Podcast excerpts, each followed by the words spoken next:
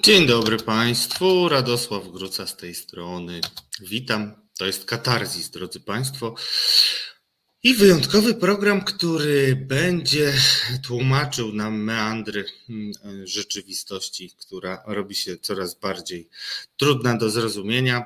Dzisiaj będziemy rozmawiali mm, o sytuacji w ramach samego obozu rządzącego, e, ale też o tym, e, dlaczego rząd i prezes Jarosław Kaczyński ma takie straszne problemy z przeprowadzeniem jakichkolwiek projektów, e, które mogłyby e, zahamować no, stale rozpędzającą się pandemię. Wprawdzie wiceminister Kraska wczoraj w Sejmie podczas debaty mówi, że mamy już e, apogeum, ale też atakuje opozycję, która rzekomo nie ma nic do zaoferowania. Choć jak widać gołym okiem, dzisiaj to na opozycji będzie spoczywać e, ciężar e, ewentualnego głosowania za jakimiś restrykcjami o czym między innymi będziemy rozmawiać w drugiej godzinie e, z dziennikarzem Jakubem Szczepańskim z Interi, e, a także z panią posłanką e, Moniką Rosą, posłanką nowoczesnej w klubie Koalicji Obywatelskiej w Sejmie, drodzy Państwo. Ale zaczniemy od spraw fundamentalnych i od rozmowy z ekspertką dr Bogną Baczyńską, która jest już z nami, drodzy Państwo. Dobry wieczór, pani Bogno. Mam nadzieję, że zaraz zobaczymy panią Bognę. E, a o, już widzimy. Dobry wieczór, pani doktor. Dobry wieczór, witam wszystkich. Dziękuję za przyjęcie zaproszenia. E, tematów e, mamy aż nadto. Do tej pory nie mieliśmy wystarczająco dużo czasu, więc w pierwszej godzinie będziemy mogli E, wyczerpująco porozmawiać o niektórych kwestiach, które sygnalizowała też e, pani doktor w naszych poprzednich e, rozmowach, ale zacznę od takiej bieżącej historii, czyli od ustawy, która ma zastąpić stan wyjątkowy wprowadzony na granicy. Zwracała pani uwagę, pani doktor, że ta ustawa może nieść ze sobą pewne niebezpieczeństwa, bo taka strefa przygraniczna może się mm, później okazać e, strefą samą się rozrastającą. To znaczy dzięki różnym sztuczkom legislacyjnym polityków Prawa i Sprawiedliwości, do których nas nie, polityków PiSu, tak? Bo Prawo i Sprawiedliwość dawno odeszło od e, sensu swojej nazwy, więc polityków e, PiSu, e, którzy e, prawem posługują się dość swobodnie, o czym będziemy rozmawiać przez całą dzisiejszą godzinę. Ale zacznijmy od tej ustawy. Dlaczego budziła Pani niepokój, Pani Przede wszystkim mamy uregulowania konstytucyjno-prawne na takie bardzo specjalne sytuacje i tak to powinno pozostać. Natomiast e, sprawujący władzę e, przede wszystkim stosują wobec nas takich zabieg i już od dłuższego czasu przekonują nam, że my jesteśmy w permanentnym stanie zagrożenia że my jesteśmy zagrożeni i tylko bardzo szczególne środki mogą tutaj pomóc. Te środki muszą być bardzo daleko od porządku konstytucyjnego. My się na nie zgodzimy, dzięki temu uzyskamy bezpieczeństwo i zamkniemy oczy na łamanie konstytucji i na bardzo mocne zmiany ustrojowe, które są wprowadzane ustawami i rozporządzeniami. E, ja się bardzo bałam od początku, że mm, ta strefa przygraniczna będzie, tak jak Pan to wyraził, ona tak będzie bąbelkować, będzie się powiększać, będzie pączkować. No i mamy e, ustawę i rozporządzenie, e, dzięki któremu ta strefa przygraniczna jeszcze może być dłuższa o 15 kilometrów. No to jest na razie, prawda? Na razie mamy tylko 15 kilometrów więcej, ale kto wie, co będzie za miesiąc lub dwa to może być 150 kilometrów więcej.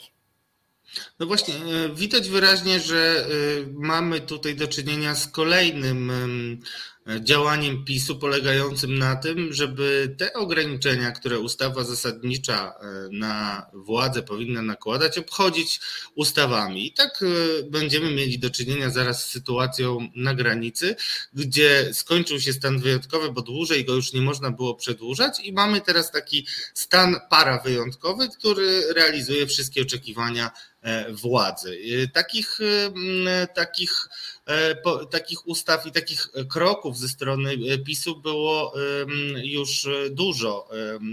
Także za pomocą, czy też przy pomocy odkrycia towarzyskiego Julii Przyłębskiej, Trybunału Julii Przyłębskiej dla niepoznaki nazywanym Trybunałem Konstytucyjnym, bo to jest taki trybunał, który e, rzeczywiście mieści się w budynku, gdzie jest trybunał, teoretycznie ma nawet kompetencje trybunału, tylko problem z tym, że zasiadają w nim sędziowie, którzy nie powinni tam zasiadać, tak zwani mm, sędziowie dublerzy, co sprawia, że instytucje ja unijne. Ja też uważam, hmm? że e, w te miejsca, które nie są zajęte, e, to większość osób, które tam zasiada, to nie są prawdziwi sędziowie, tylko to są atrapy sędziów. Także i dublerzy, i atrapy, i dwóch sędziów, którzy przynajmniej jeden, który budzi bardzo duże nadzieje i stara się orzekać zgodnie z konstytucją.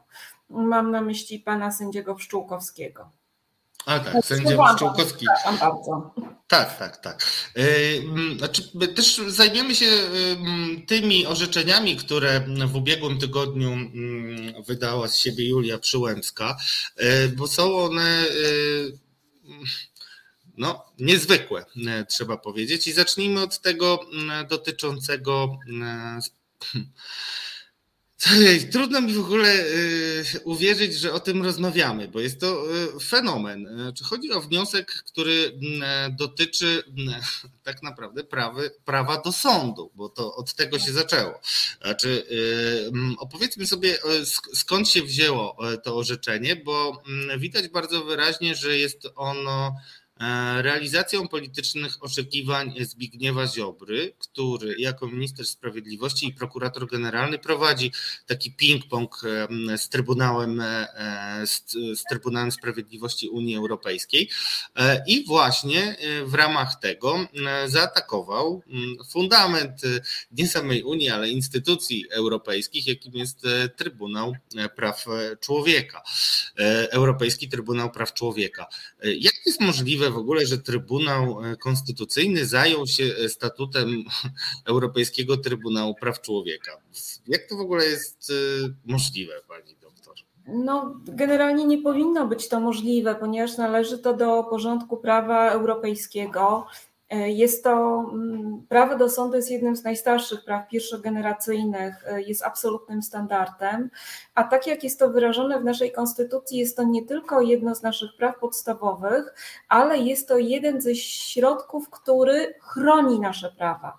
Czyli tu mamy prawo do sądu w, po, po, w podwójnej roli, jako nasze prawo i jako gwarant naszych praw i wolności.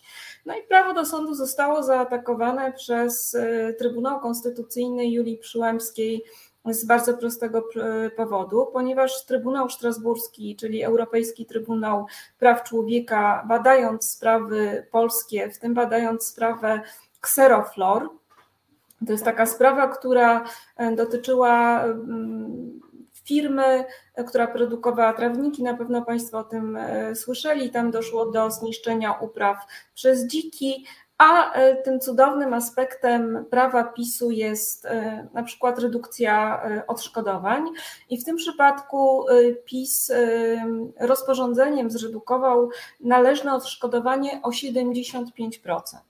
Czyli zostało z tego tylko 25% dla firmy, która nie ze swojej winy straciła swój e, dorobek. Po przejściu drogi instancyjnej w Polsce firma skorzystała jeszcze ze skargi konstytucyjnej, a więc zaskarżyła to do Trybunału Konstytucyjnego Julii Przyłębskiej, e, który nie widział nic niezgodnego z prawem, z tym, w tym, że aktem niższego rzędu zmieniono akt wyższego rzędu I e, po tym wszystkim e, firmie pozostała tylko jedna droga, droga międzynarodowa, czyli wyzwać do pojedynku przed Trybunałem Sprawiedliwości Unii Europejskiej swoje państwo. I to firma Xeroflor zrobiła. Sprawa została rozpatrzona dosyć szybko. No i Trybunał w Strasburgu, oprócz wielu istotnych rzeczy, które powiedział, zauważył, że w przypadku Trybunału Konstytucyjnego Julii Przyłębskiej nie możemy mówić o sądzie, między innymi w związku z tym, że w składzie sędziowskim zasiadali dublerzy, a więc nie sędziowie. E, czyli nie jest możliwe, że na przykład w składzie pięcioosobowym będziemy mieli czterech sędziów i jednego jakiegoś przypadkowego e, dublera z łapanki, e, bo w tym momencie pęka nam to całe ogniwo i nie mamy do czynienia z praworządnym sądem. Jest to wyrok, który jest wyrokiem mądrym, ale jednocześnie bardzo zranił uczucia i Julii Przyłębskiej, i wielu zasiadających tam przedstawicieli e, no, polityki, bo oni są raczej politykami e, niż sędziami, e, do tego stopnia, że postanowili no, znieść, zniwelować, wyrzucić bardzo istotny zapis z Europejskiej Konwencji Praw Człowieka. No właśnie, bo też e, zwraca uwagę chociażby to, dla, dla, nawet ludzi, którzy nie mają dużej świadomości prawnej, ale zwraca uwagę to, że e, zaskarża się prawo do sądu, które e, w bardzo podobny sposób, czy też tożsamy jest zapisane gdzie? W naszej własnej ustawie zasadniczej, w Konstytucji Polskiej.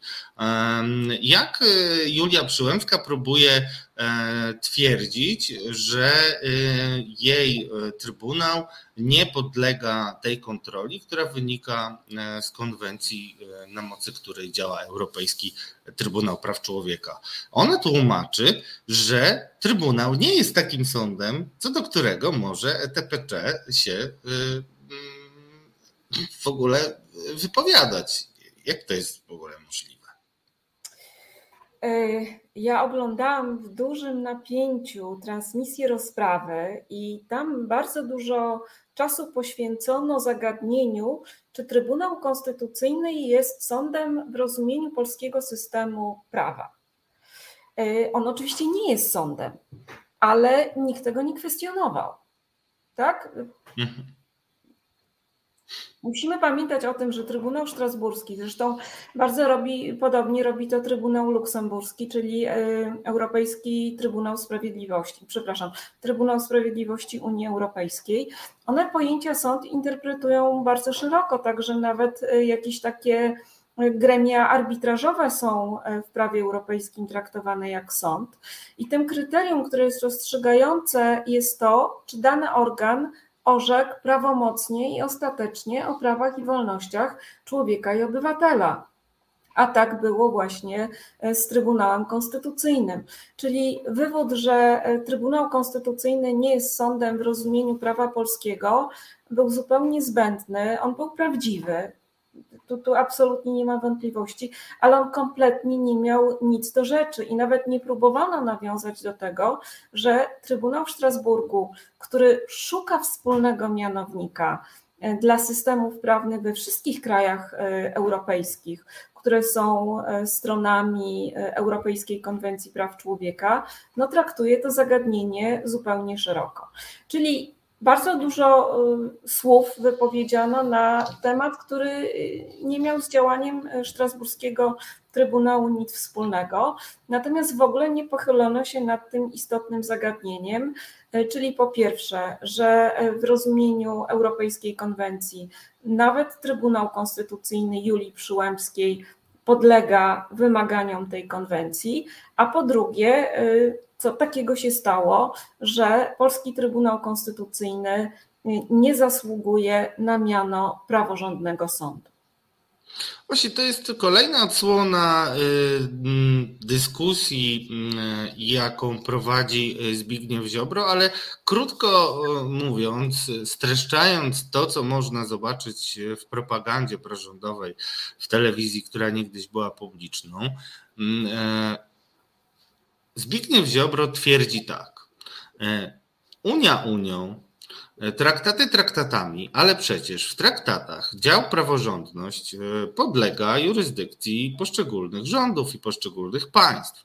I nie można nam robić żadnych zarzutów co do tego, że my ingerujemy w wymiar sprawiedliwości, bo przecież na przykład niemiecki Trybunał Konstytucyjny e, też ma takie przykłady polityków, którzy najpierw byli parlamentarzystami, a później zasiadają w Trybunale, też są wybierani przez polityków. Czy to jest analogia, która, która jest zasadna? Znaczy, to uporządkujmy. W tak. niemieckim Trybunale Konstytucyjnym zasiadają sędziowie, prawnicy, y, nie politycy. Natomiast y, to, co jest takim ulubionym y, motywem Zbigniewa Ziobry, to jest to, że sędziów w Polsce i sędziów w Niemczech powołuje się w taki sam sposób i to daje takie same rezultaty. Ziobro też lubi powoływać się na orzeczenia niemieckiego Trybunału Konstytucyjnego, szczególnie te błędne, szczególnie te, które leżały u początków dyskusji Federalnego Trybunału Konstytucyjnego z Trybunałem Sprawiedliwości Unii Europejskiej, gdzie Federalny Trybunał Konstytucyjny popełniał karkołomne błędy. Tak, stosował taką kalkę, że system unijny jest bardzo podobny do systemu państwowego, i y, między innymi powiedział, że y, uważał, że prawo w tamtym czasie w Unii Europejskiej było tworzone przez Parlament Europejski.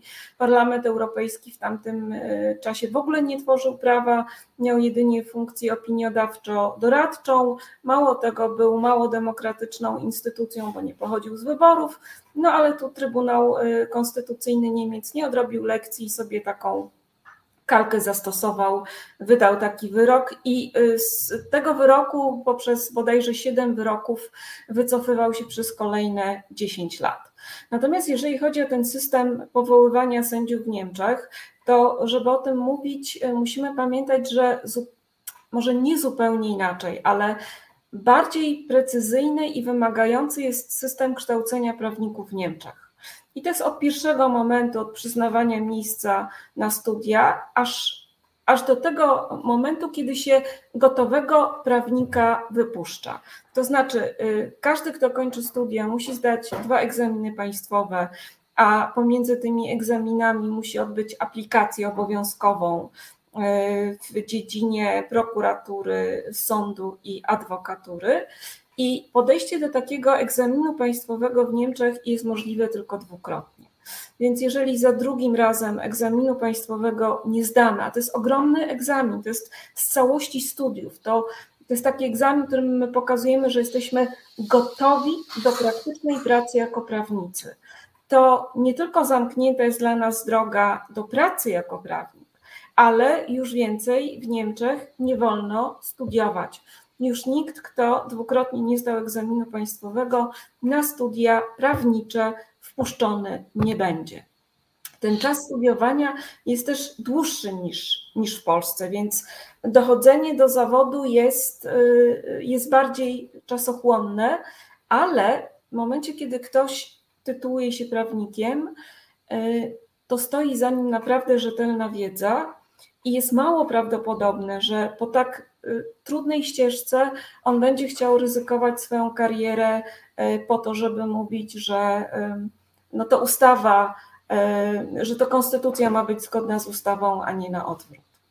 No właśnie, a to też jest e, szerszy problem, jaki mamy tak naprawdę z praworządnością w Polsce i to odejdźmy na sekundkę też e, od e, samej kwestii dyskusji z Unią, do której wrócimy po przerwie, ale rzeczywiście jest tak, że Polacy już dzisiaj mm, generalnie krytycznie podchodzą do tego, co miało być reformą wymiaru sprawiedliwości. PiS rządzi 6 lat, E, dokonał e, różnych e, zmian, które nie przełożyły się w żaden sposób na mm, szybkość postępowań, sprawność i w ogóle poczucie, że sądy bardziej teraz są otwarte na obywateli i rzeczywiście można tam szukać sprawiedliwości. Takie są wrażenia z ostatnich badań opinii publicznej.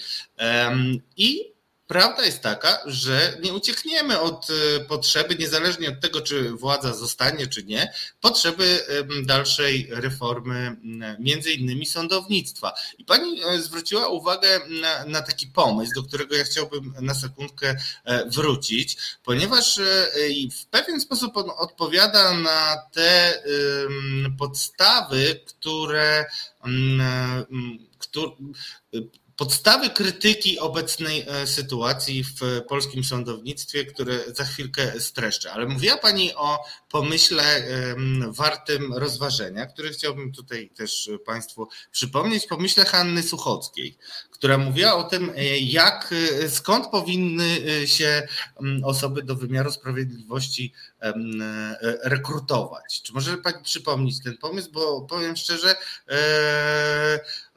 on byłby pewną odpowiedzią nawet na to, co stało się no, pretekstem do demolki mm, sądownictwa w Polsce. To jest pomysł, y, który jest takim pomysłem trochę zakorzenionym w systemie anglosaskim, ale nie do końca. I y, za tym stoi taka myśl, żeby osoba, która została, zostaje sędzią, była osobą dojrzałą y, i w kategorii wieku, i w kategorii zawodu. Czyli sędzią miałby zostać na przykład prokurator, adwokat, który ma doświadczenie zawodowe i który zostanie pozytywnie zaopiniowany przez środowisko prawnicze. I mi się wydaje to e, takim pomysłem bardzo ważnym, dlatego że e, ja nie wiem jak pan, panie redaktorze, ale ja kiedyś e, pracując dla programu antykorupcyjnego Fundacji Batorego, zetknęłam się z adwokatem szczecińskim, który bardzo się lubi udzielać w takich akcjach związanych z prawami człowieka który na proces korupcyjny, gdzie był obrońcą z urzędu, pojawił się na ostatniej rozprawie. Pojawił się na ostatniej rozprawie, przysiadł się do mnie i pyta, który to jest dokładnie jego klient. Mówi, że ta pani się nazywa taka, tak, i on bardzo prosi, żebym ja mu ją e, pokazała.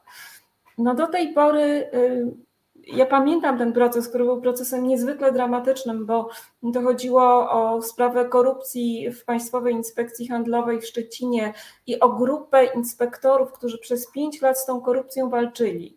Oni zawiadamiali prokuratorę, prokuraturę, policję, oczywiście swoich zwierzchników przede wszystkim, premiera, prezydenta o takim mechanizmie korupcyjnym, który jest w Państwowej Inspekcji Handlowej stosowany.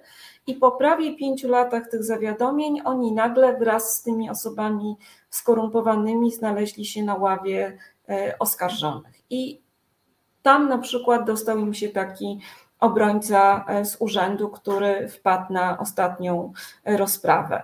E, drugi z obrońców też, też pamiętam go na długo, pozostanie w mojej pamięci, bo w imieniu klienta nie przyznającego się do winy i walczącego naprawdę heroicznie z tą korupcją przyznał się.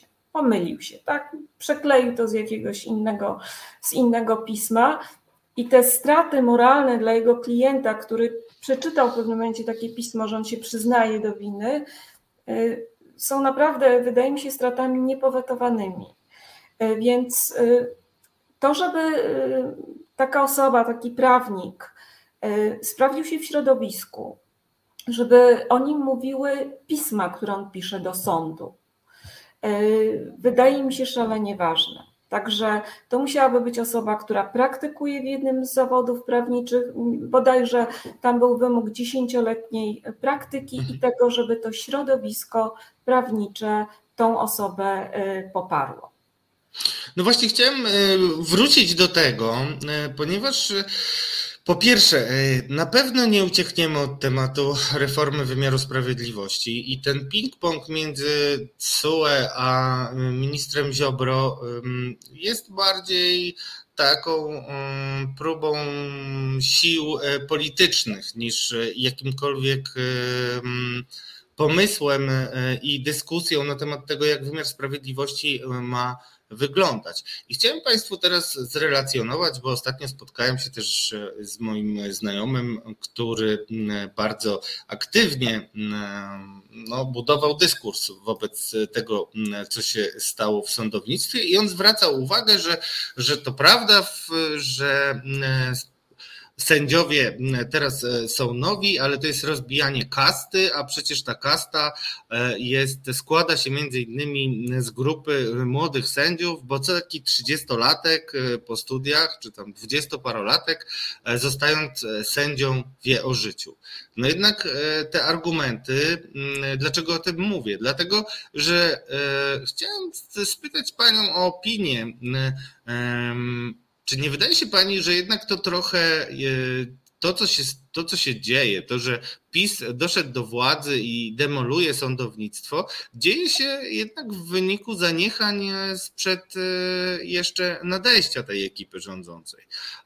I tego, że środowisko sędziowskie było łatwe do zaatakowania i łatwe do przedstawienia jako kasta, w czym też e, nie pomagają tego typu historie, jak ta, która jest wdzięcznie powtarzana e, przez media propagandy rządowej E, czyli to, że e, niektórzy posłowie pojawili się na spotkaniu kodu i oklaskiwali e, Donalda Tuska.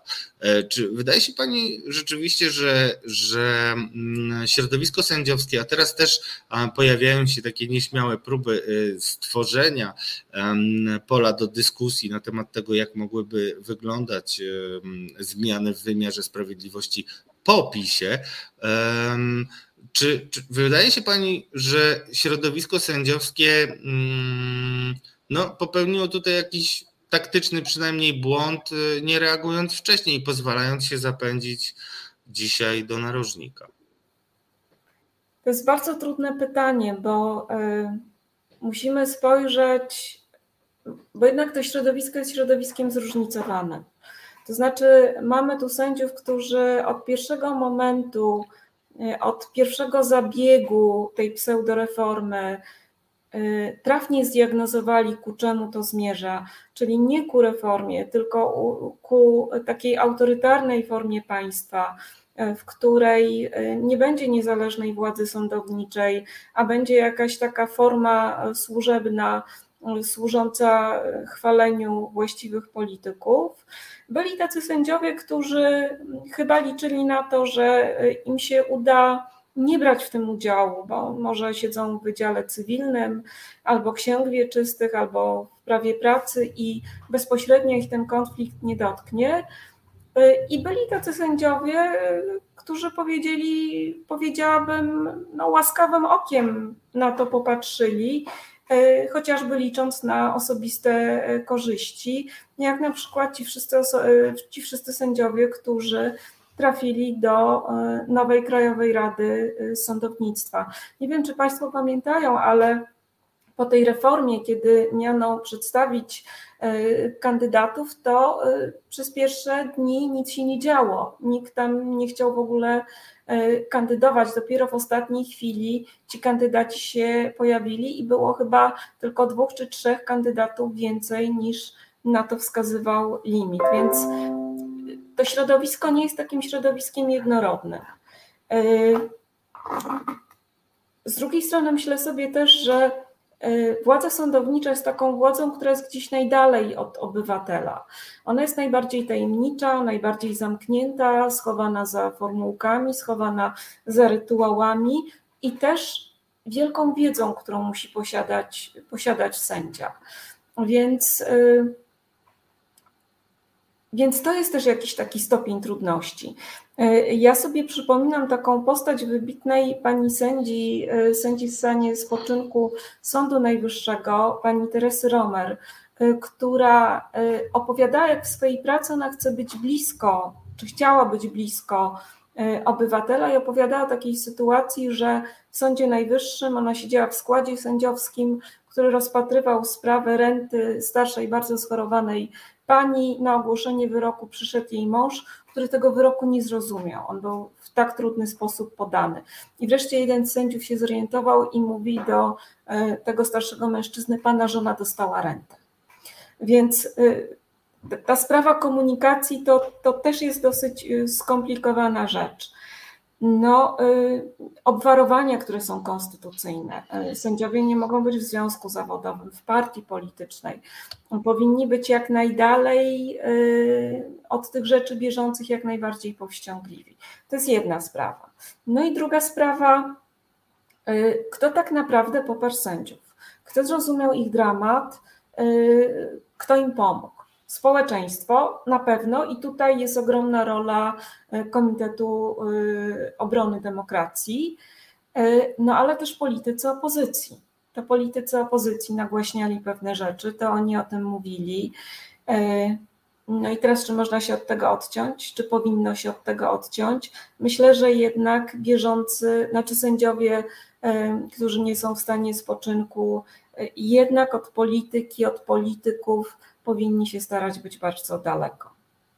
Ale też się zastanawiam nad jedną rzeczą i nie ukrywam, że zainspirowały mnie do tego wątku i do tego pytania komentarze e, bardzo pochlebne pod adresem pani doktor, bo mm, nasi resetarianie na forum e, witają panią jako tą prawniczkę odważną i tak się też zastanawiam, czy to nie jest też trochę tak, że środowisko prawnicze, nie tylko środowisko sędziów, ale także środowiska naukowe, na różnych e, uczelniach wyższych. No jednak e, mm, no, można powiedzieć, ja tak zaryzykuję taką tezę, ma pewne deficyty mm, w odwadze, w bronieniu, wydawałoby się nawet elementarnych sytuacji. I tutaj elementarnych spraw i dało sobie narzucić narrację. Czy to jest pogląd, który pani by mogła ze mną ewentualnie podzielić? Chyba nie. Chyba nie. Chyba nie, to znaczy y, ja bardzo dziękuję za tą, y, y, jeżeli to jest rzeczywiście, jeżeli pan redaktor mnie teraz nie podpuszcza. Nie, nie, no to nawet szukałem konkretnego cytatu, ale może myślę, że któryś z forumowiczów, bo już tych, tych komentarzy dużo sypnęło, powtórzy ten komplement i wtedy go wrzucimy nawet na naszą Bo to jest wielki komplement, bo to jest, to jest taka tarcza, którą chciałabym mieć i powiedzieć, jestem osobą odważną, E, nie ukrywam, że żyję na pustyni, że docierają do mnie na przykład takie wyrazy wsparcia i sympatii, przede wszystkim ze strony dziennikarzy. E, muszę powiedzieć, że tutaj bardzo wspaniale e, zachowało się TVN24, na przykład redaktor Michał Tracz, który dowiedział się w 2018 roku, że jestem zwalniana z Wydziału Prawa na Uniwersytecie Szczecińskim powiedział, że to tym bardziej będziemy Panią e, cytować, tym bardziej będziemy Panią e, pokazywać, jest Pani dla nas ekspertem i to gdzieś nalało we mnie bardzo dużo zaufania i też dało mi takiego, taką inspirację do tego, żeby e, zaskarżyć Uniwersytet Szczeciński i ubiegać się o przywrócenie do pracy, co mi się udało. E, ale myślę, że nie dojrzałam jeszcze do takiej e, rozmowy i ona byłaby tak wielowątkowa. No poza tym, co ja mam powiedzieć? No, robię to, co uważam za właściwe. E, miałam bardzo długą drogę do zawodu, bo skończyłam studia i w Polsce, i w Niemczech, i podyplomówkę we Francji, i, i w Warszawie, i praktykę odbyłam właśnie w Radzie Europy bardzo się przygotowywałam do tego, żeby y, pracować w dziedzinie prawa konstytucyjnego, europejskiego i praw człowieka. Y, kiedy zaczęłam pracę jako wykładowca, to y, nigdy nie chciałam być gołosłowna, czyli ja opowiadam teorię, więc współpracowałam chociażby z Fundacją Batorego czy z Helsińską, Helsińską Fundacją Praw Człowieka, przyglądając się takim bardzo mm, konkretnym sprawom czy konkretnym procesom i ludzkiej krzywdzie.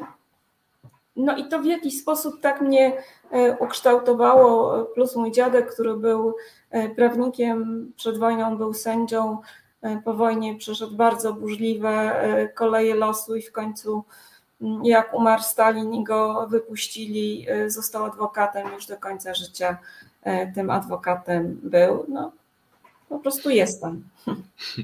Dobrze, to zróbmy w takim razie krótką przerwę muzyczną i zaraz wrócimy e, do rozmowy o tym, w jaki sposób partia rządząca doprowadza do tego, że można już zacząć pisać książki o świcie autorytaryzmu.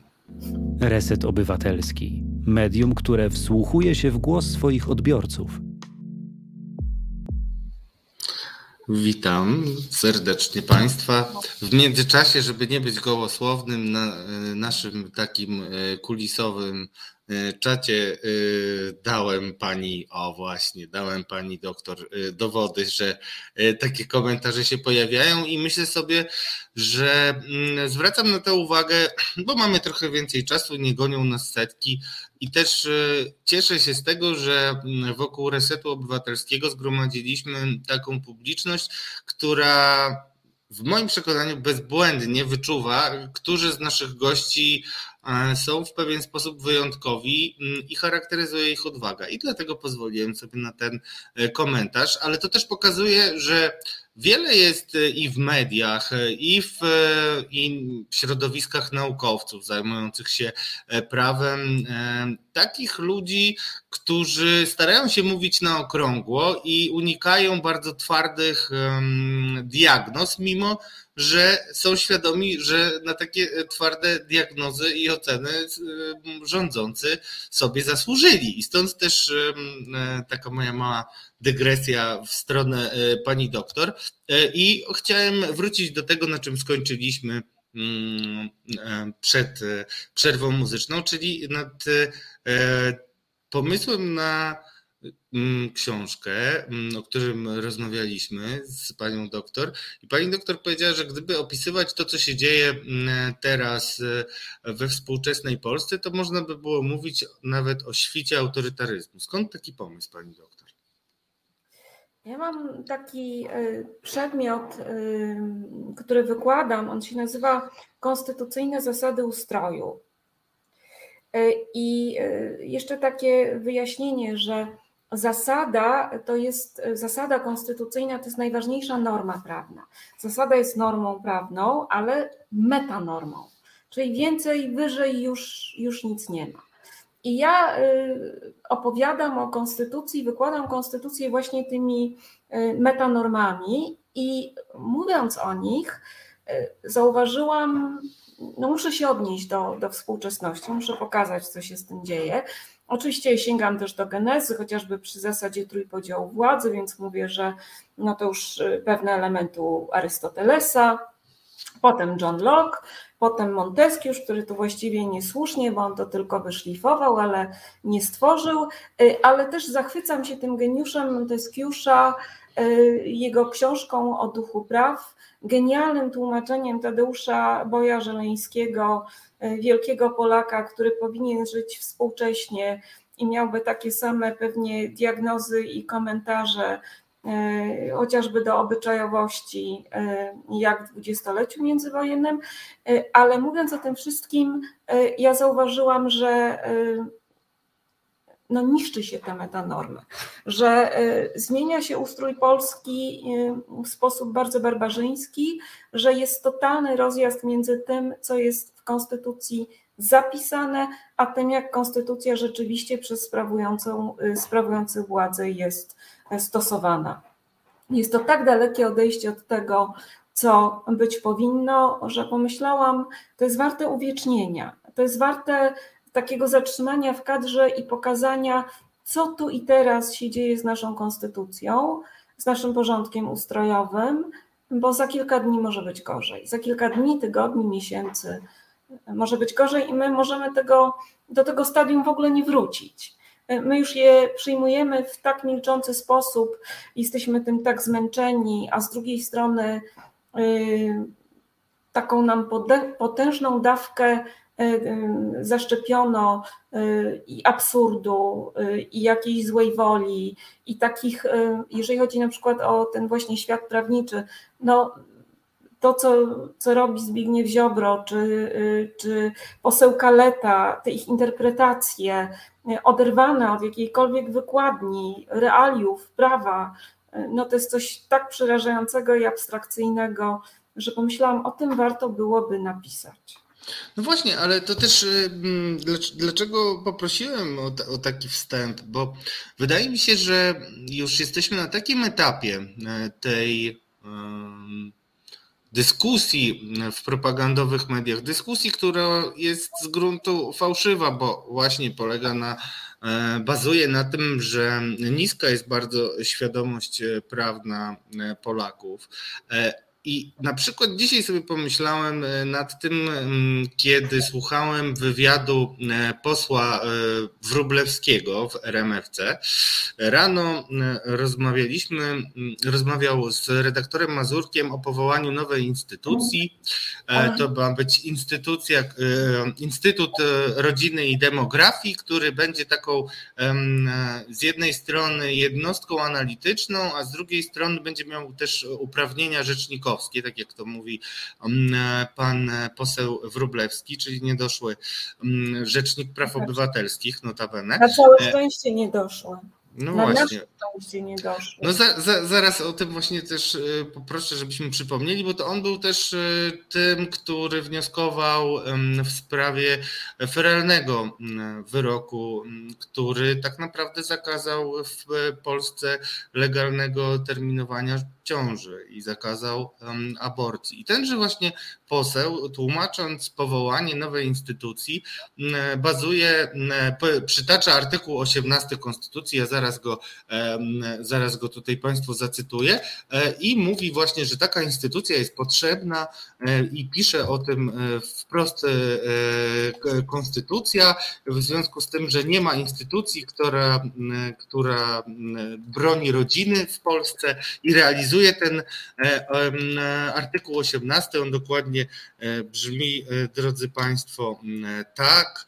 E, zasada ochrony rodziny, małżeństwo jako związek kobiety i mężczyzny, rodzina, macierzyństwo i rodzicielstwo znajdują się pod ochroną i opieką Rzeczypospolitej Polskiej. Tak brzmi ten artykuł 18. I dlaczego o tym mówię? Dlatego, że władza dość zręcznie stosuje nową taktykę wyrywania właśnie konstytucji, wyrywania poszczególnych przepisów i analizowania ich w oderwaniu od e, całości, uzasadniając swoje zupełnie niekonstytucyjne pomysły. I tutaj ja nie mówię, że sam Instytut jest e, takim pomysłem, chociaż będziemy o nim rozmawiać w drugiej godzinie, bo mam wrażenie, że to będzie polityczny wehikuł pomysłów e, związanych z ruchem pro-life i takimi instytucjami jak Ordo Juris. Ale nie ma Pani takiego wrażenia, że właśnie gdzieś my tutaj przespaliśmy ten moment, w którym trzeba było kształcić obywateli i teraz będziemy musieli robić taką reedukację z tego, czym jest konstytucja, czym jest ustawa zasadnicza, czym jest ustrój. I po zdemolowaniu tego ustroju przez obecną ekipę rządzącą, no tacy ludzie jak pani, którzy mm, zajmują się edukacją, będą mieli pełne ręce roboty. Ja bym powiedziała jeszcze, zanim odniosę się do tego, y, co powiedział pan redaktor, powiedziałabym, że to się wpisuje w y, jeszcze jeden niebezpieczny trend, gdzie przekonuje nas się, że podmiotami praw i wolności człowieka i obywatela nie są istoty ludzkie, tylko rodzina. Tak, rodzina, y, która jest pater familiasem, czyli z mężczyzną, ma być taką e, rodziną e, klasyczną, kobieta e, podporządkowana, najlepiej siedząca w domu, radośnie się ciesząca z tego, że ma do dyspozycji 500, plus, dwoje dzieci, których orientacja seksualna od urodzenia nie budzi wątpliwości. Proszę Państwa, to jest rzecz bardzo, bardzo niebezpieczna, dlatego że podmiotem praw i wolności jest zawsze istota ludzka i tylko istota ludzka.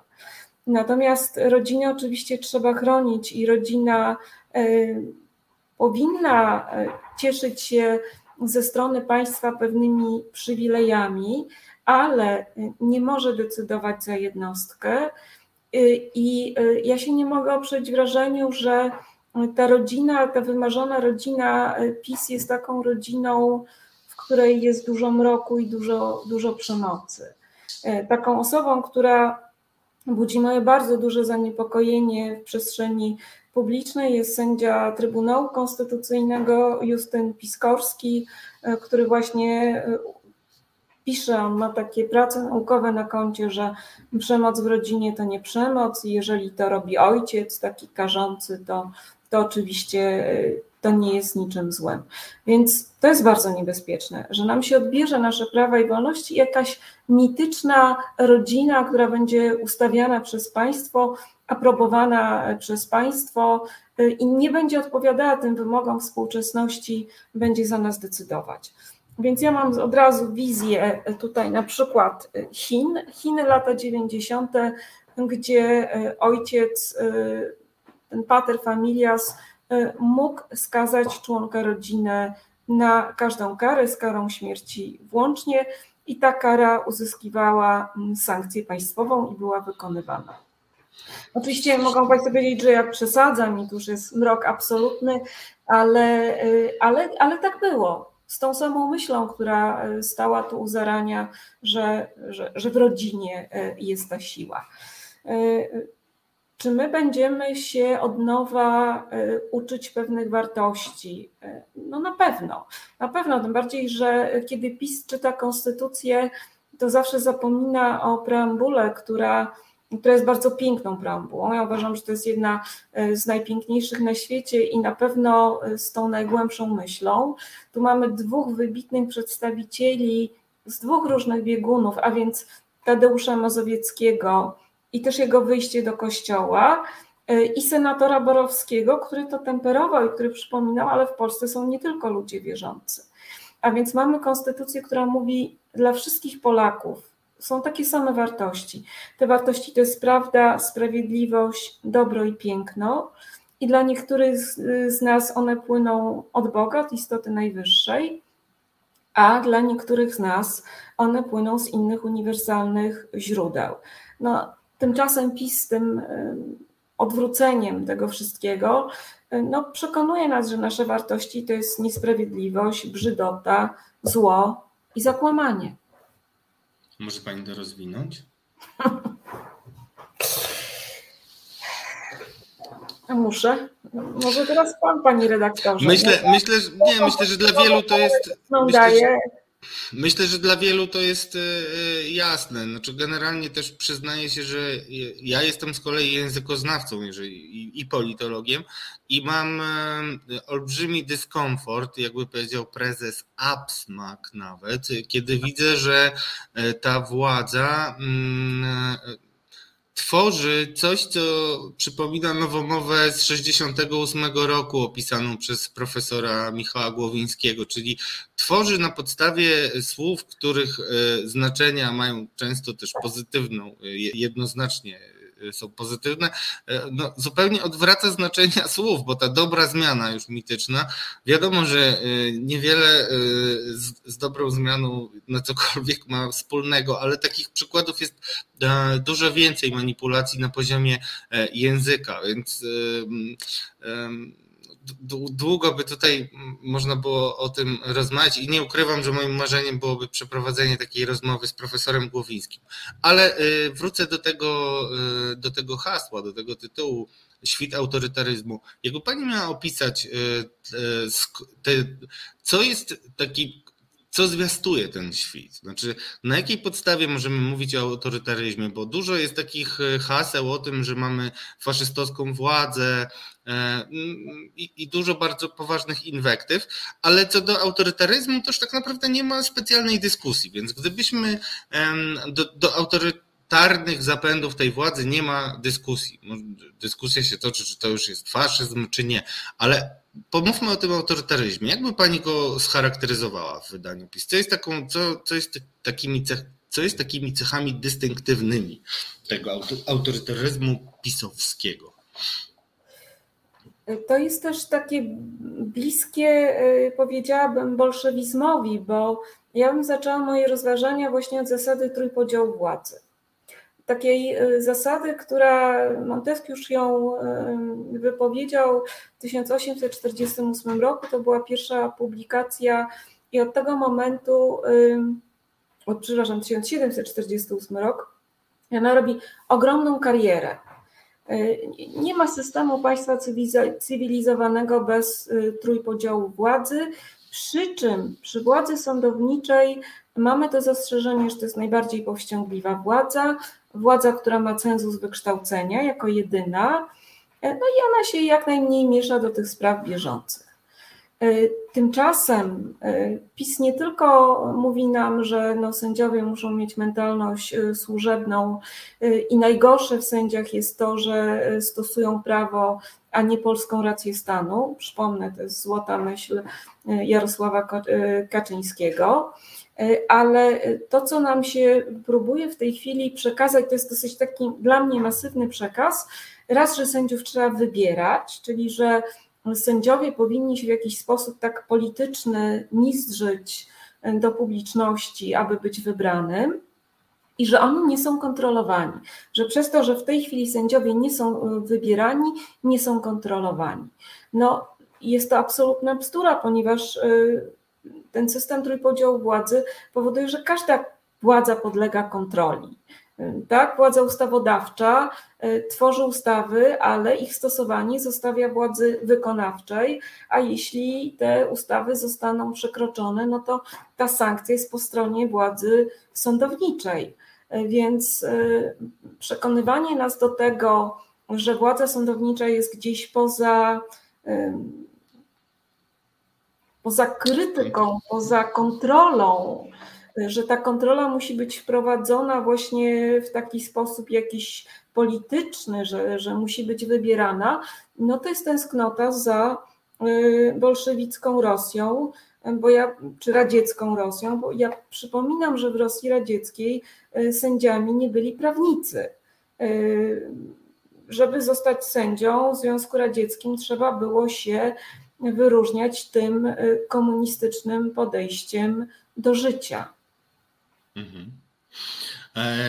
Nasi, e, nasi komentujący też piszą, że w faszyzmie też nie było trójpodziału władzy i nie tylko w bolszewizmie, a e, zdanie o polskiej racji stanu bardziej pasuje do tego pierwszego. Ale mm, ja jednak unikam e, tych analogii z faszyzmem, dlatego że wydaje mi się, że zbyt łatwo niektórzy e, te hasło faszyzmu i zagrożenia faszyzmem e, prezentowali i teraz łatwe jest to do ośmieszenia. Przestań mówić o autorytaryzmie, bo, bo to jest bardzo widoczne. Mogę, mogę jeszcze coś powiedzieć? Tak, Co, tak. Jeszcze, gdzie bym wyskoczyła tak. oprócz zasady trójpodziału władzy. Więc taką zasadą numer jeden, o której my nie mówimy albo bardzo mało mówimy, jest zasada republikańskiej formy rządów. Ona już jest w nazwie, w nazwie naszego kraju Rzeczpospolita, ona jest w nazwie Konstytucji, Konstytucja Rzeczpospolitej, ona jest w pierwszym artykule i ta republikańska forma rządów y, zakłada dwie rzeczy, y, czyli taki system demokratyczny i y, wyklucza rządy dożywotnie i dziedziczne. Tymczasem od demokracji my odchodzimy, ponieważ demokracja jest mm, definiowana przez PiS w taki sposób bardzo barbarzyński, czyli że jest to li tylko wola większości, a przypominam, że demokracja to jest wola większości wraz z tymi ograniczeniami, które narusza, narzuca konstytucja, i z poszanowaniem praw mniejszości, z pluralizmem politycznym, z wolnością mediów i tak dalej. Dopiero wtedy jest demokracja. No i ten drugi człon to wykluczenie władzy dożywotniej i dziedzicznej. E, ja mam wrażenie, że my idziemy do władzy dożywotniej. My idziemy do takiego, idziemy ku takiemu dożywotniemu e, zapewnieniu mm, władzy temu ugrupowaniu. Hmm, to nie wrażenie, można to, można to bronić nawet e, jako tezę. E, na, na koniec chciałem zapytać jeszcze o jedną kwestię, która wiąże się właśnie z demokracją i też to argument, który przytacza często propaganda, a niestety też przytaczał ten argument mój rozmówca, mój znajomy, który bardzo sympatyzował z PiSem zanim doszedł do władzy. Teraz jest trochę bardziej krytyczny, ale mm, nie skończył z krytyką opozycji, i twierdzi jako koronny zarzut, do mnie też jako do dziennikarza, że mm, po pierwsze ta opozycja kwestionuje legalność tej władzy. W ogóle tak on twierdzi, kwestionuje, podważa e, fundamenty e, demokracji, ponieważ kontestuje tę władzę. Czy pani by się w ogóle z tym zgodziła? Bo ja uważam, że ta kontestacja jednak e, no, nie wykracza poza normy demokratyczne. Nawet jeżeli Marta Lempart popełnia wykroczenia, rozlewając farbę, co zresztą jakby nie było specjalnie udanym happeningiem, to od siebie dodam, e, no to to wszystko to są formy, które też mieszczą się w granicach czegoś, co się nazywa obywatelskie nieposłuszeństwo. Czy, czy pani by potrafiła bronić, e, albo czy, czy, czy potrafiła pani się z taką tezą skonfrontować, że rzeczywiście ta opozycja, na której jakość często słyszymy dużo e, żali, faktycznie kontestuje władzę Prawa i Sprawiedliwości, czy może jest tak, że kontestuje yy, te zapędy autorytarne tej yy, partii? No to zależy, co dla nas będzie punktem wyjścia, bo jeżeli weźmiemy pod uwagę, że opozycja, niepełnosprawni, kobiety w zagrożonej ciąży powinni chwalić, nie przeszkadzać, no to, no to rzeczywiście. Odnosimy się do słów samego Jarosława Kaczyńskiego, który na spotkaniu z wyborcami powiedział tylko, nie przeszkadzajcie, nie przeszkadzajcie. Takiej pani, tak. która właśnie zgłaszała, to, żeby to było jasne, bo może nie wszyscy to widzieli. I tu jest też jakaś ogromna wrażliwość PiSu, który od początku twierdził, że opozycja zachowuje się ponad miarę ja nie miałam takiego wrażenia i że apelowali o, o 100 dni spokoju i po tych 100 dniach spokoju dalej miał być spokój, więc uwrażliwienie PiSu na krytykę jest y, ogromne. Natomiast y, ja bym nie powiedziała, że opozycja uderzała w legalizm czy w legalność tej władzy, natomiast uderzała w legalność działań tej władzy no to wszystko, co zrobiono, chociażby z reformą trzeciej władzy, czyli władzy sądowniczej, no to jest bardzo dalekie od konstytucji. To jest ten słynny imposybilizm, który Jarosław Kaczyński przezwycięża w każdy możliwy sposób, a każdy możliwy sposób oznacza niezgodny z konstytucją. Więc absolutnie to nie jest tak, że im odmawiano prawa do rządzenia czy legitymacji do rządzenia, natomiast nie można rządzić łamiąc konstytucję i to jest podstawowa prawidłowość. A demokracja nie oznacza, że ten, kto wygrał, może robić wszystko i połamać porządek konstytucyjny i prawa człowieka. Y, I nie podoba mu się kawałek Europejskiej Konwencji Praw Człowieka, więc to wyrzucimy, nie podoba nam się wyrok Trybunału Sprawiedliwości, więc powiemy, że to jest nowum normatywne, tak? Tu też jest ta nowa mowa, to, to tworzenie języka, gdzie e, e, Zbigniewowi Ziobro i jego kolegom już nie starcza narzędzi, żeby ogarnąć e, ten porządek prawny, więc tu mają takie wtręty, które nic nie mówią, które y, dla wielbicieli same z siebie obrastają tym znaczeniem. Wiemy, że ten Trybunał Sprawiedliwości Unii Europejskiej jest wredny i, i nie rozumie duszy szeryfa. To samo ten drugi Trybunał y, Praw Człowieka. No więc tu takie akcenty dajemy. Dziękuję bardzo Pani doktor za tę rozmowę. Mam nadzieję, że e, pierwszą z wielu jeszcze kolejnych, gdzie będziemy mogli analizować to w poszczególnych e, kolejnych odsłonach, które na pewno nadejdą. Naszą gościnią była doktor Bogna Baczyńska. Dziękuję bardzo. Do zobaczenia. Do zobaczenia.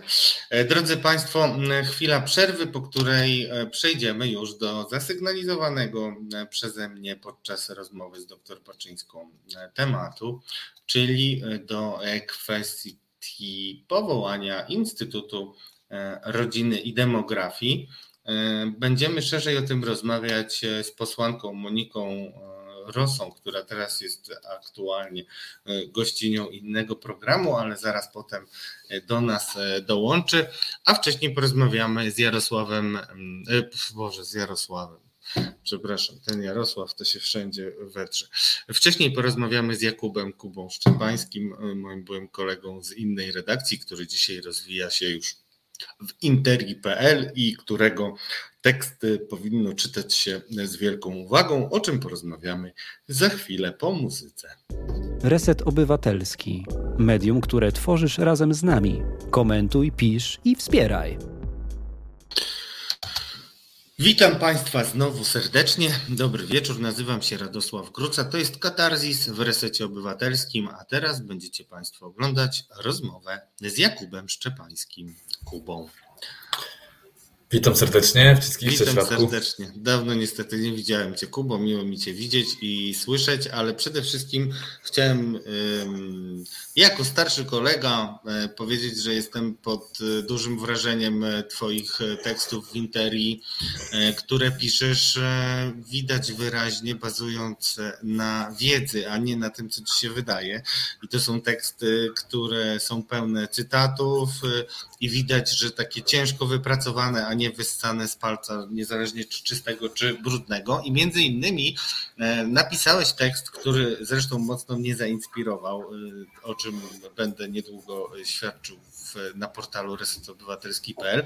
Czyli chciałbym zacząć od tak zwanych antyszczepionkowców. To trochę jest e, zbyt daleko idące e, sformułowanie, natomiast na pewno jest grupa spora w PiSie, E, i też pani posłanka nawet, e, z którą e, rozmawialiście z kolegą, pani Maria Kurowska, mm, jeżeli dobrze pamiętam, mam nadzieję nie przekręciłem nazwiska, która wprost mówi, że nie wierzy w dane, że ma wątpliwości, czy rzeczywiście szczepienia są w stanie ochronić nas przed śmiercią, pokazuje na dane, że przecież też zaszczepieni umierają i tak dalej, i tak dalej. Jak duża jest ta grupa, Twoim zdaniem? Znaczy no, y, ja mogę powiedzieć, że myśmy ten tekst, akurat o którym y, powiedziałeś, y, przygotowaliśmy go we dwóch z moim redakcyjnym kolegą Łukaszem Szpyrką, a wzięliśmy się za to dlatego we dwóch, że ta grupa jest naprawdę duża i tak, żeby się czegoś dowiedzieć przekrojowo, uzyskać jakąś wiarygodną wiedzę, to naprawdę trzeba się skontaktować z wieloma posłami, żeby to miało jakikolwiek sens i było wiarygodne. E, powiedziałeś o pani Marii Kurowskiej jak najbardziej. To jest e, pani poseł z Solidarnej Polski z Podkarpacia, no, która jak sama powiedziała, e, dwukrotnie już nawet przeszła przez COVID i ona faktycznie mm, szczepić się nie zamierza. Powiedziała, że leczyła się sama. No i w zasadzie no, ciężko byłoby tutaj e, chyba przekonać ją do tego, żeby zdanie zmieniła. No i w zasadzie nawet jak się rozmawia z najważniejszymi politykami PiSu, takimi, którzy gdzieś tam pociągają za sznurki, jeżeli chodzi o klub, e, czy nawet szerzej partię PiS, no to tam e, każdy w zasadzie powtarza to samo, że z tymi ludźmi to jest trochę jak, nie chodzi nawet o przekonania, czy, czy nie wiem, naukę, ale w zasadzie chodzi o wiarę. To jest trochę jak schodzeniem do kościoła, krótko mówiąc. No jeżeli ktoś wierzy w to, że szczepienie może mu zaszkodzić, no to nijak nie da się go przekonać. No wiemy, że dzisiaj o godzinie 19 czy 20 zebrał się klub parlamentarny PiS i, i, i tam e, właśnie rozmowa na ten temat z udziałem przecież samego Jarosława Kaczyńskiego e, się odbyła i to prawdopodobnie wbrew pozorom i doniesieniom niektórych mediów e, wcale nie sprawa Łukasza Mejzy, pana wiceministra sportu była tam no jakby kluczową sprawą, którą omawiano. No jeżeli chodzi o samych antyszczepionkowców, to trzeba też tutaj wziąć pod uwagę, że nawet nie chodzi o to, że ci ludzie, którzy są e, przeciwni w e, klubie PiS paszportom covidowym, oni od razu z założenia są antyszczepionkowcami.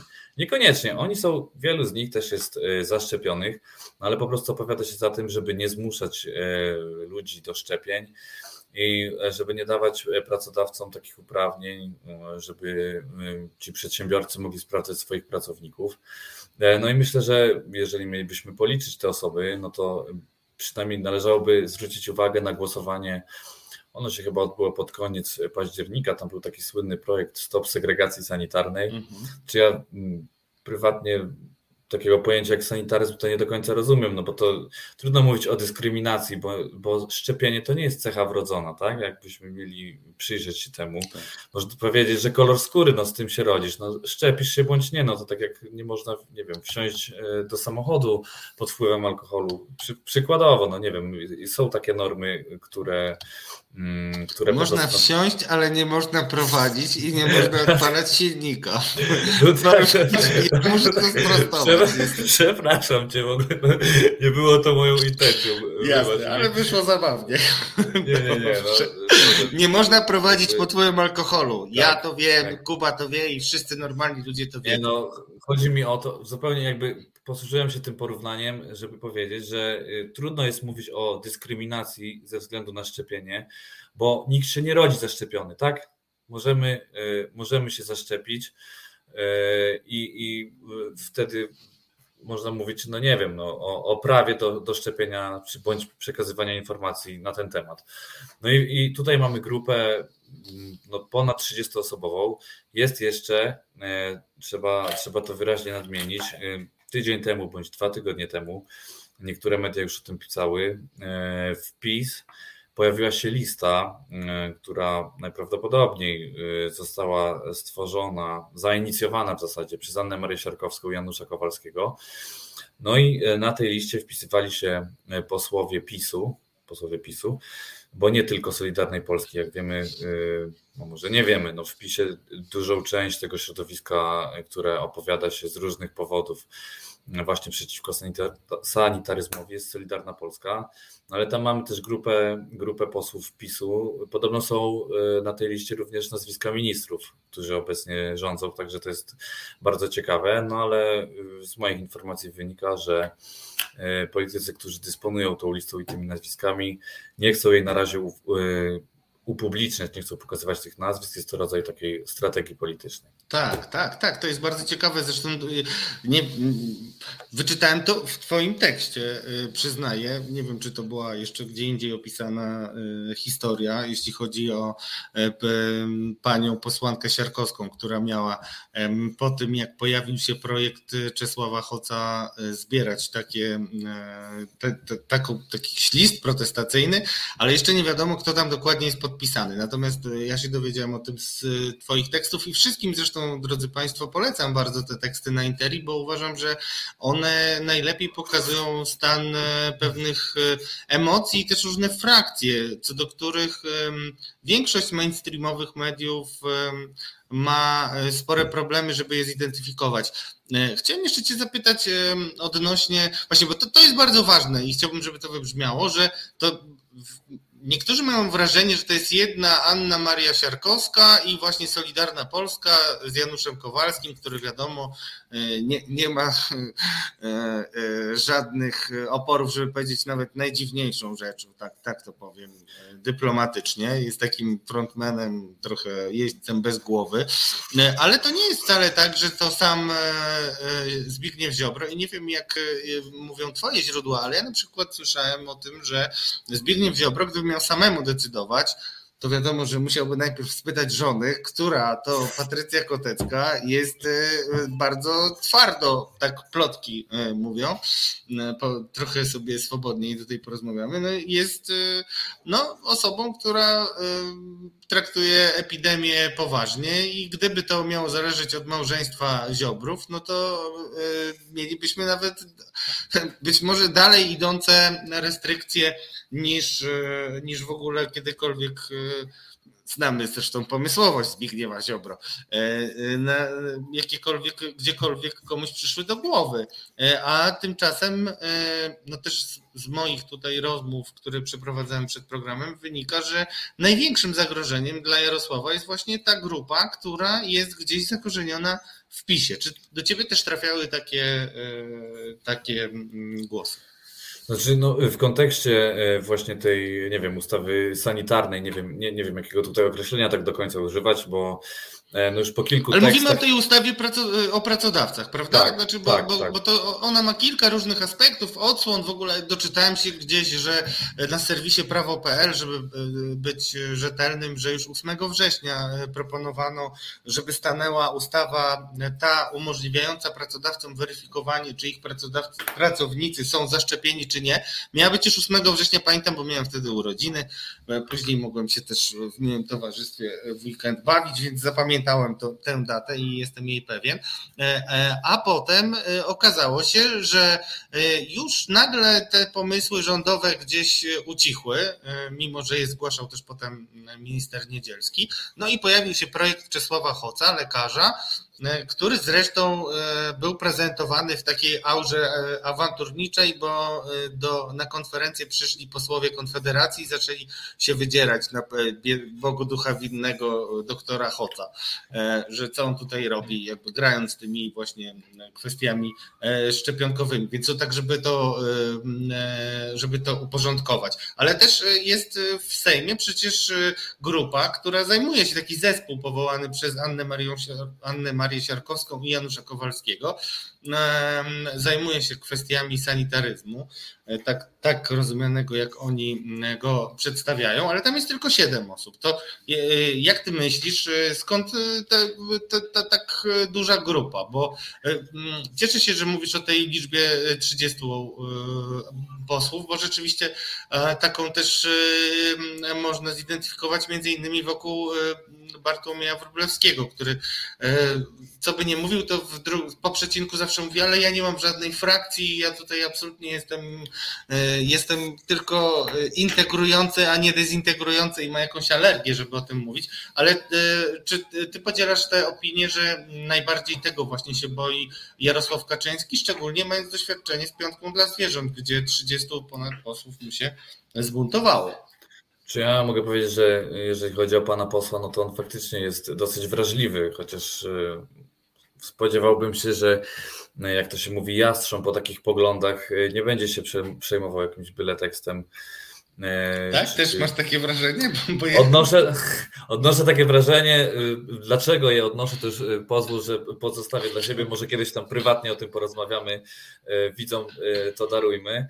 No, co do samej, co do samej frakcyjności PiSu, no, w, całej, w całym tym temacie bardzo ciekawe jest to, że tak naprawdę ciężko jest zaklasyfikować tych ludzi, którzy sprzeciwiają się, nie wiem, paszportom covidowym, zaostrzeniu restrykcji e, takich ustawowych, bo oni są gdzieś tam porozkładani. No myśmy próbowali w Interi właśnie przyporządkować jakoś tych, tych posłów, podzielić ich na frakcje, E, no ale nawet sama Solidarna Polska wbrew pozorom e, jest, e, głosuje niejednoznacznie. No tutaj musimy wziąć pod uwagę też to, że Solidarna Polska ma jakąś konkretną strategię polityczną. Ona się ustawia, żeby przyciągnąć określony elektorat. Jak wiadomo, chce być ostrzejsza E, odpisu e, i, i tutaj gdzieś tam konkuruje o elektorat z Konfederacją. Tak naprawdę na ten moment nie wiemy, jak to będzie wyglądało przed kolejnymi wyborami. Czy przypadkiem Zbigniew Ziobro i jego ludzie nie będą musieli sami stanąć w szranki e, o mandaty poselskie, więc oni też gdzieś tam podejrzewam, że mają to z tyłu głowy. Więc no już nie chcę tutaj mówić, że ktoś robi coś pod publikę, może to nie jest dobre określenie. Wiadomo, że polityka to jest takie teatrum troszeczkę, tak? Czyli, że mm, no, jest to gra na określone cele. E, czasami robi coś się, e, czasami się nawet głosuje na, na sali plenarnej tylko po to, żeby e, osiągnąć określony skutek. No, z tego co słyszałem, to masz rację, tak jak mówisz, Zbigniew Ziobro jest podobno zagorzałym zwolennikiem szczepień. No ale na przykład y, głosował za rozszerzeniem porządku obrad e, o ten projekt y, pani poseł Siarkowskiej Stop Segregacji Sanitarnej. No co ciekawe, y, całkiem spora mm, grupa posłów Solidarnej Polski, na przykład wiceminister Sebastian Kaleta, wstrzymał się od głosu, tak? Czyli oni są też tak gdzieś e, muszą wypośrodkować e, tę strategię polityczną i własne poglądy. E, no bo jednak to nie może e, być no, aż tak rozbieżne, e, no to wszystko gdzieś tam musi się, musi się trzymać. Co do zespołu do spraw sanitaryzmu, no tak, no, ten zespół w ogóle jego skład jest ciekawy, gdybyśmy się przyjrzeli.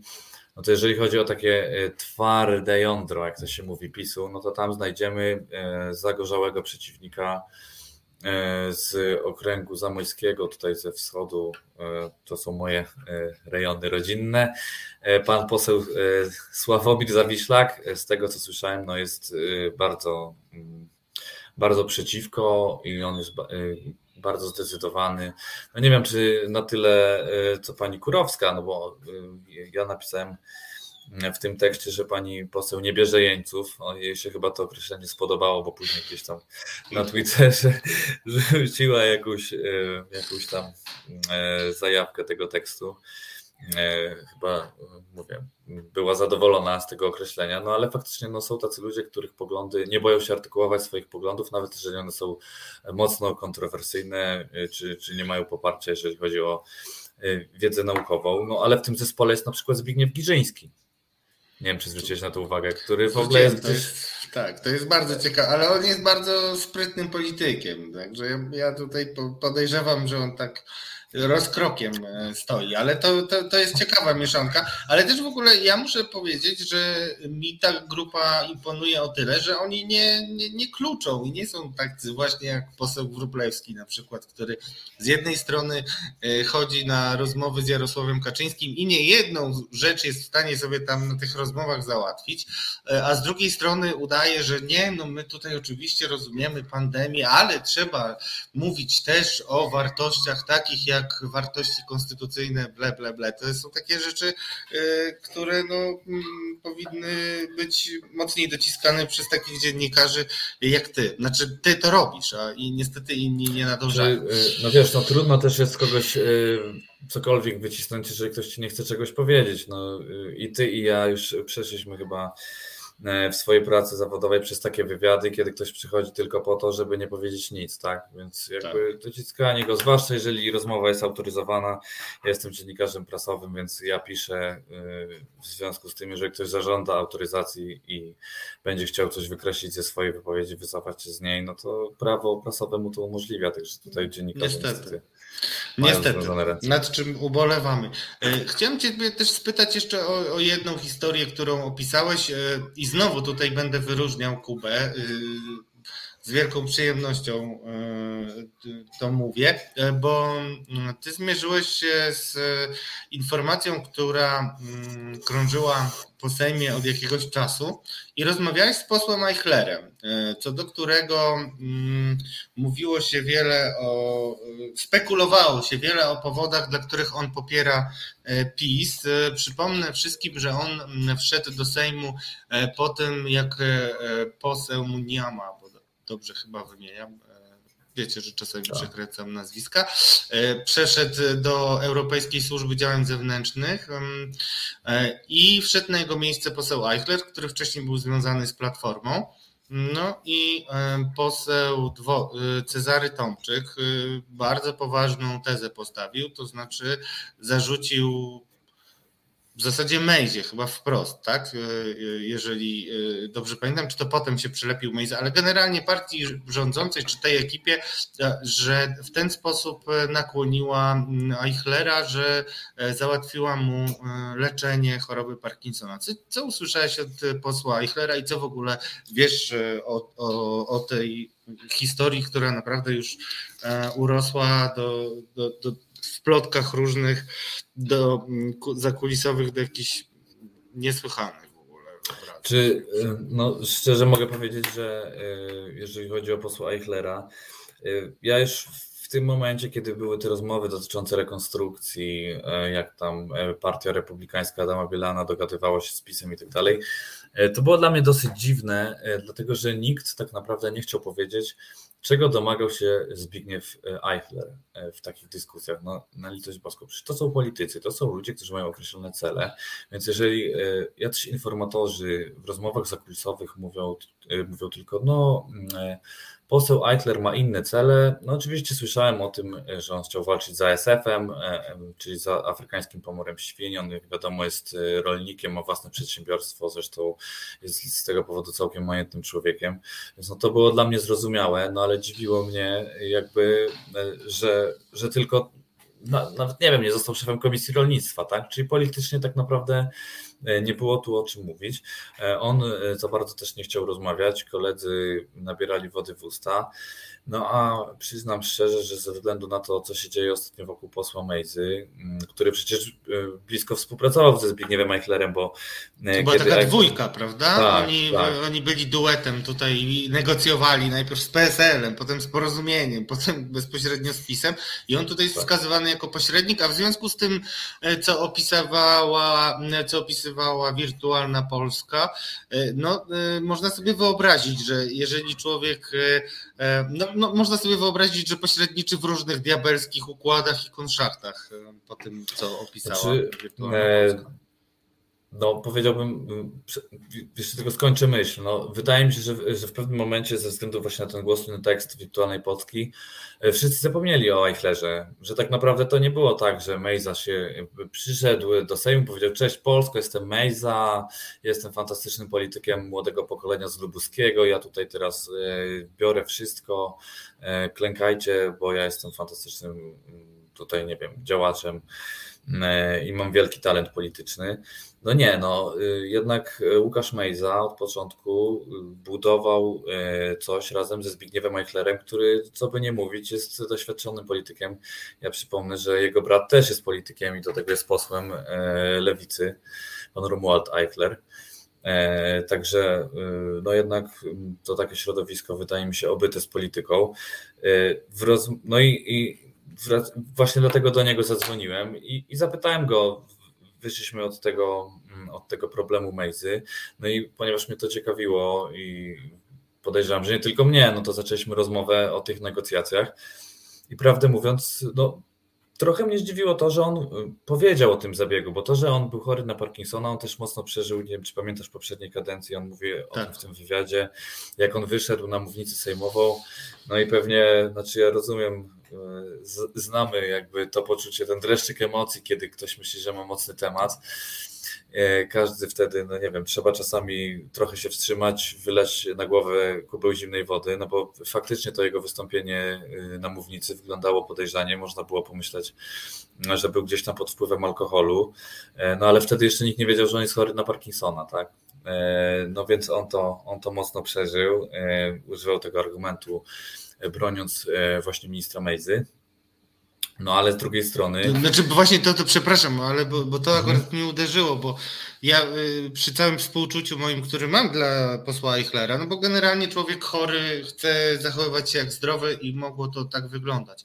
To jednak pokazywanie, znaczy pokaz, stawianie tego jako argument tak. w dyskusji, że poseł Mejza jest tak samo e, no, niesłusznie oskarżony, wydaje mi się Tutaj w ogóle wydaje, wydaje, mi się, że ta skala, nad, nad skalą e, porównania tutaj moglibyśmy dyskutować. E, no ja już e, ja się zajmuję, raczej, raczej wolę opisywać rzeczywistość niż przedstawiać swoje poglądy, żeby gdzieś tam nie zostać zaszufladkowanym, więc no już daruję sobie to, co myślę, ale no w każdym razie mm, użył tego porównania, a później przyszedł do, do dyskusji o tym, mm, jak wyglądały te negocjacje. No i najpierw wyszedł od ASF-u, a później jakby pociągnął ten temat i w sumie zdecydował się na takie dosyć osobiste wyznanie, tak? No bo on powiedział, że poddał się temu zabiegowi, mm, że on poszukuje nadziei, e, że, że tak naprawdę no, z jednej strony no to, to, to bardzo fajnie powiedział, że, że chciałby reprezentować środowisko osób chorych na Parkinsona, bo oni mają e, swoich przedstawicieli w Sejmie. No za to szacunek. No, z drugiej strony też powiedział, że poddał się temu zabiegowi eksperymentalnej terapii. On tam co, co, prawda podkreśla, e, że nie wiadomo jak to się dla, dla, niego skończy, bo on też, to jest też ciekawe, że e, on podpisał zgodę na badania i przez 5 lat po tym zabiegu on jest badany, przyjmuje jakieś kontrasty, co też może być no wyjść za szkodą tak naprawdę, jeżeli chodzi o jego zdrowie. Zobaczymy jak to się skończy, no ale mnie to interesowało, dlaczego on to w ogóle powiedział, tak? Dlaczego dopiero teraz mi o tym powiedział? E, na co e, jego odpowiedź była taka, że on nie chciał być oskarżony o korupcję polityczną albo o, albo o lobbying. To było dla mnie trochę zastanawiające, no i nagle jakby sprawa nabrała tempa, bo przyszło tego samego dnia, kiedy opublikowaliśmy wywiad w Interi, no, y, poseł Tomczyk zdecydował się ujawnić treść tej rozmowy, z której zresztą się nie wycofał, no bo y, trzeba zauważyć, że Tomasz Siemoniak, były wicepremier, też powiedział, że słyszał tę rozmowę, podobno było tam 10 osób, także e, tę rozmowę, podczas której właśnie Eichler miał powiedzieć o tym, że, że dostał taką propozycję od PiSu, że będzie leczony za pośrednictwem Mejzy.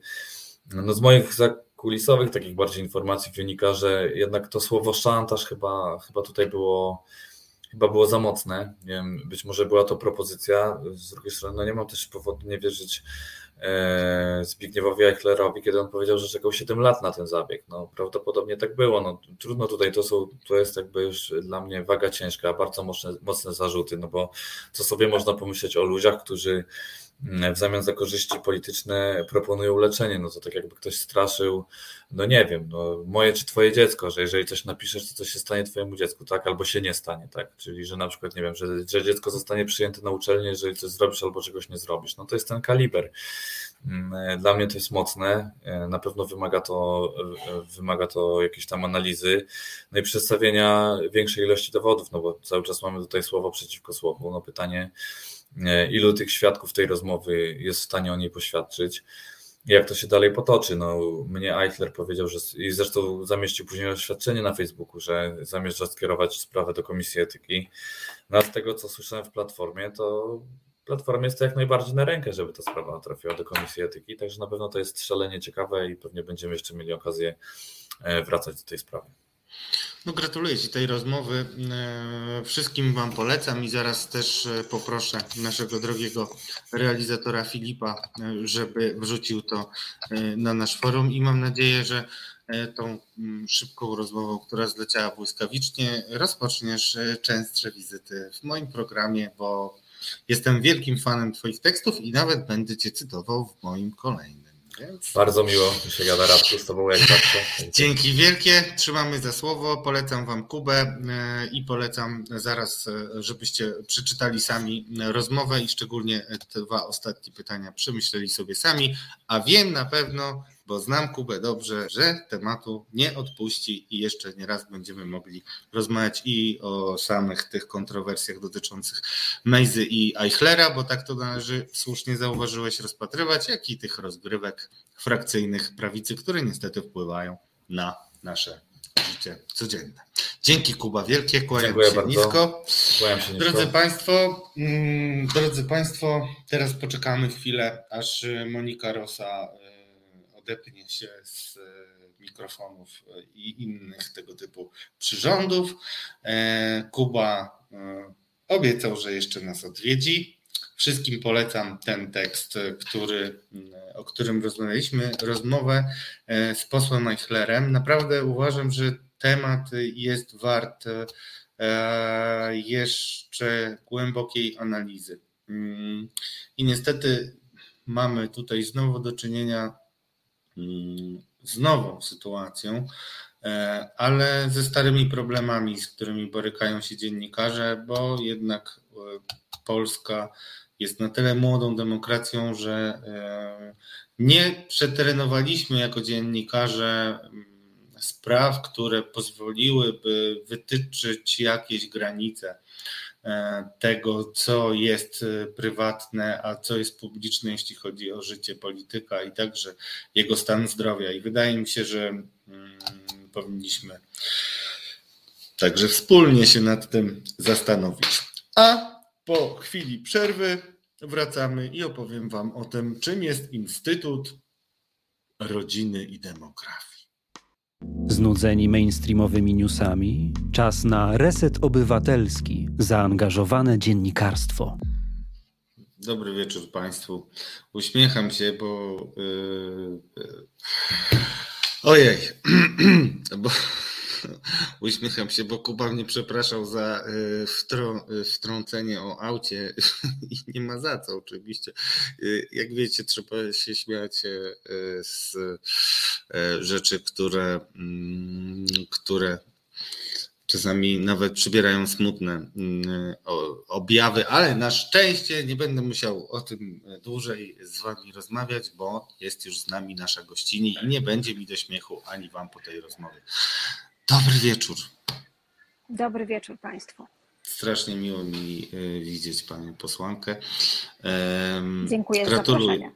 Gratuluję też powiększenia rodziny. No nie mogłem tego ładnie powiedzieć i poproszę w takim razie drogą, no właśnie, o rodzinie będziemy rozmawiać trochę, ale mm, krótko i na temat. Instytut Rodziny i Demografii. Wydaje mi się, że mm, kiedy w 2015 roku PiS obejmował władzę, a byłem wtedy bardzo blisko y, y, wszyscy dziennikarze byli dużo bliżej mm, ekipy rządzącej, bo jeszcze wtedy nie było murów, można było jakoś normalnie rozmawiać. I wtedy właśnie tłumaczono mi, że Ministerstwo Pracy i Polityki Społecznej, bo tak się wcześniej kiedyś nazywało, musi być Ministerstwem Rodziny, bo rodzina jest najważniejsza. Będziemy wypłacać 500, będziemy walczyć z katastrofą demograficzną. No i tak jakoś ta walka słabo wypada, a w międzyczasie mieliśmy między innymi wyrok Trybunału Julii Przyłębskiej i parę innych e, mm, e, dziwnych e, decyzji inspirowanych przez tą ekipę, a teraz taką dziwną decyzją jest powołanie Instytutu Rodziny i Demografii. Po co taki kolejny instytut i co Panią niepokoi w tym?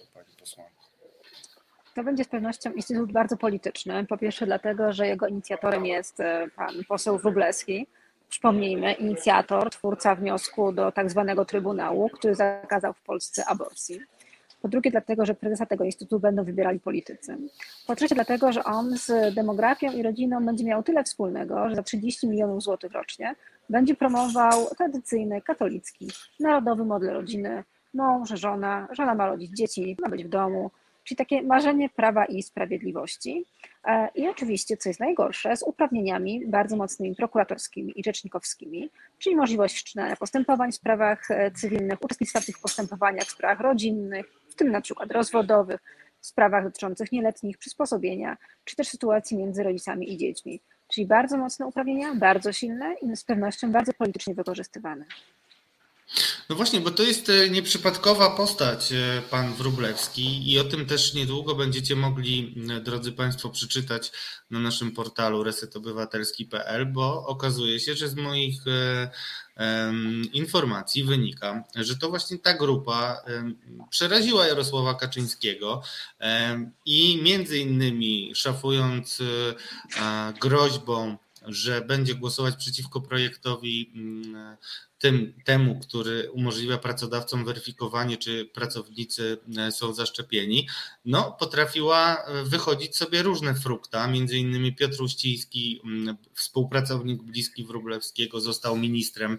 To już stało się w sierpniu, a teraz e, w wyniku uzgodnień jeszcze takich sierpniowo-wrześniowych staje Instytut i to Instytut, który nie tylko będzie miał 30-milionowy budżet, czyli będzie mógł e, tam e, mm, e, prezes wybrany, to nie będzie Wróblewski, ale sam Wróblewski nawet dzisiaj rano w RMFC mówił, że mm, on jest e, autorem tej koncepcji i jakby sugerował, że on będzie pilnował, żeby tam niewłaściwi ludzie nie przyszli. Mówił, że przecież Rada też będzie się składała z wolnościowców, drodzy Państwo, czyli to środowisko szczególnie e, wyróżnił, e, ale no niepokojące są właśnie te mm, kompetencje, jak on mówi, rzecznikowskie znaczy, o których też pani mówi.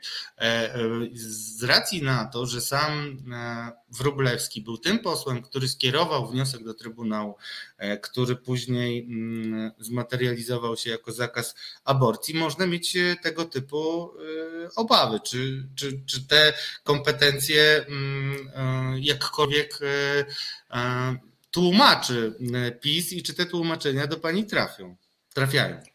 PiS tłumaczy się, że potrzebujemy rzecznika rodziny. Mamy Rzecznika Praw Dziecka, Rzecznika Praw Obywatelskich, mamy prokuratorów. Myślę, że to są wystarczające e, osoby. Mamy Radę Ludnościową Polski, mamy również pełnomocniczkę rządu do spraw polityki demograficznej, jest nim pani minister Barbara Socha, mamy Ministerstwo Rodziny i Polityki Społecznej, czyli tak naprawdę instytucji wszelkiego rodzaju, e, które, z którymi się dubluje e, kompetencje no instytutu, którym prawdopodobnie będzie powołany, jest już sporo. To będzie instytut polityczny. W wielu krajach funkcjonują rzeczywiście instytucje zajmujące się demografią i rodziną, natomiast one są e, instytutami naukowymi, czyli takimi, które nie posługują się ideologią, nie tworzą badań na podstawie ideologii i własnych przekonań, tylko rzeczywiście są to badania faktyczne.